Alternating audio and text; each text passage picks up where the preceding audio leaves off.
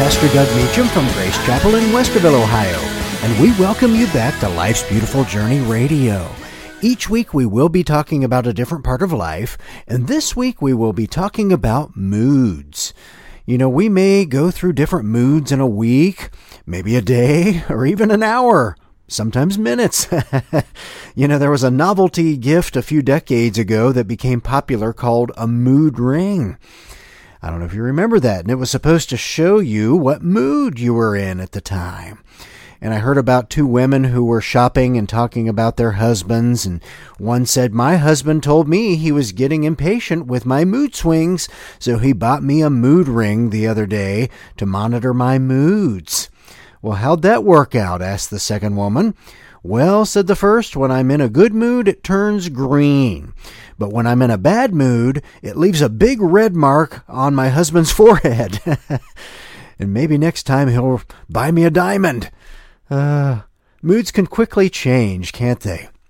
You know, I can remember as a kid, mood swings were much greater or less steady, you might say, but uh, you could, you know, be excited to tell a friend about a record you just got over the weekend. Yes, that's what we called them, records, not C Ds or M P threes, records. But then find out you had a pop quiz in school that day. Oh no. Or you might find out that they were having pizza for lunch. Mmm, even the government pizza was pretty good. And then get dumped by the girl you liked through a note passed to you in class. Uh, you know, the day was like a roller coaster, wasn't it? You know, I can remember being at church youth camp once as a young teen, and I didn't like how a conversation went with my crush at the time, so I sulked around all afternoon, making sure that everyone by the swimming pool could see just how much of a bad mood I was in.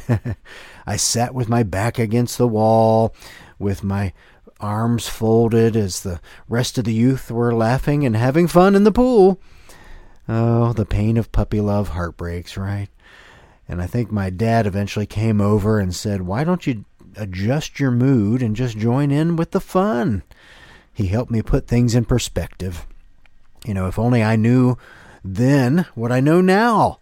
Moods often affected, uh, in fact, the bands I played with over the years. You know, I can remember getting into uh, a situation there with a band member and a little bit of an argument before a show one time, and we actually played the whole show in somewhat bad moods. Just didn't look at each other, you know. And that is where some uh, extra performing had to come in to, to play there, as we would uh, make it appear that nothing was wrong as we were playing our music. You know, I knew that uh, if we showed we were in bad moods, the audience would probably feel the same way. When our band played Rock the Universe at Universal Studios in Florida, as I've mentioned a few times on the podcast, they had uh, the uh, V I P tour guide, of course, with us, who led us on some of the popular rides before we played our set, our show. And uh, I think they knew how to put their artists in good moods before they performed, because we were smiling from ear to ear after being able to skip the long lines to ride some of the rides there. It was awesome. But uh, as an older adult, I had a situation where our family was trying to drive around a shopping area here in the Columbus, Ohio uh, portion of the country, and it was called Easton, and still is around, actually. But uh, we were enjoying our family time, and we were driving a little slow, of course, through the area there, looking at the stores and the decorative lights that were up. And then I noticed a car kind of riding super close to our bumper there and on our vehicle. And uh, thinking that I was being nice to let them go, I rolled down the window, rolled it down, actually pushed a button, let it go down, and I waved or motioned them to go around me. And thinking that was, you know, the nice thing to do. Well, apparently that was taken as me being mean to them. So when the car zipped around me, the driver rolled down his window and gave me an obscene gesture. He was telling me I was number one, but with the wrong finger. So, shocked by seeing this, I just started laughing at him, and, and then he sped off. But you know that uh, the mood part came in as I went from having a happy family time to now being a little bit angry that someone would do something like that to me. How rude. You know, just showed me how quickly our moods can change.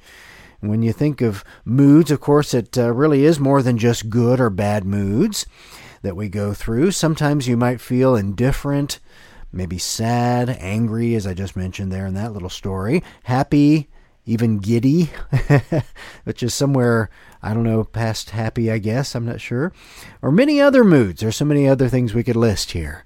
But I would say that as a fifty-two-year-old adult now, I have the knowledge of what I went through in life and can find ways to make sure my mood is good more often than not. And even after the rude gesture from the guy at the shopping center I mentioned, you know, I found ways to get my smile back and get my attitude and my mood set right. You know, I make sure to only have people on my Facebook feed that I know won't put me in a bad mood as well. And I like to use music to help stay in a good mood. Maybe you do as well. You know, sometimes I listen to music from the Disney parks, which reminds us of fun family vacations, or I'll put on some jazz, which is super relaxing to me, and I love that. But if I want the biggest boost in joy through music, I typically go to my worship music playlist. You know, there I can hear those groups of people coming together to sing about the greatness of God, and that just fills my spirit instantly and brings on a good mood. You know, it's so encouraging to remember and know that we serve a big God who can help us through anything we are dealing with in life. In Philippians four, six, and seven in the Bible, it says, "Do not be anxious about anything, but in everything by prayer and supplication, with thanksgiving let your requests be made known to God. And the peace of God, which surpasses all understanding, will guard your hearts and your minds in Christ Jesus." So this scripture tells us that our ever-changing moods can be more steady and joyful or peaceful if we go to the Lord with our cares, right? You know, this scripture mentions that also that God will give us peace that passes all understanding. And we've talked about that before on the podcast, how important that is to have peace. I think that's one of my favorite moods, is living in peace. You know, that's a tough thing to find nowadays, isn't it? With all that's happening in the world. But God can provide that for us supernaturally. If you feel like you are failing, if you uh, are struggling, of course, and with bad moods, you're not alone. Just think about Jonah in the Bible. You know, he was constantly displaying a bad mood as he was trying to run from God's call for him to go to Nineveh. You know, then he was probably feeling a little bit of joy when the, the big fish spit him out uh, of his mouth there. But then he was again in a bad mood when he did what God said to do, and the Ninevites came to the Lord, and he thought they should have been punished instead of redeemed. You know, we're so much like Jonah sometimes, aren't we? You know, if we have struggled with someone in our lives who eventually repents and accepts Christ, we should be thrilled. But our flesh often prefers to hold on to the anger and bad mood because we think things should go differently. So let's focus on ways to improve our moods this week. How about it? You know, I like a phrase that applies here where it was said that we shouldn't allow something negative to rent space in our heads. You know, we too often are willing to hand over the keys to that person or situation that can bring us down. Be conscious about your mood through the day. Try exercises that will help you steady out your mood to be more good than bad on a regular basis. For doing that is the best way to travel through life's beautiful journey, isn't it? Our podcast, again, is sponsored by Grace Chapel Community Church, and more information can be found about the church at grace chapel dot u s. Again, that's grace chapel dot u s. Remember that you can also send me an email directly to Pastor Doug Meacham at yahoo dot com. Again, that's Pastor Doug, M E A C H A M, at yahoo dot com. So won't you join us again next week for Life's Beautiful Journey? Thanks again for joining us, and God bless.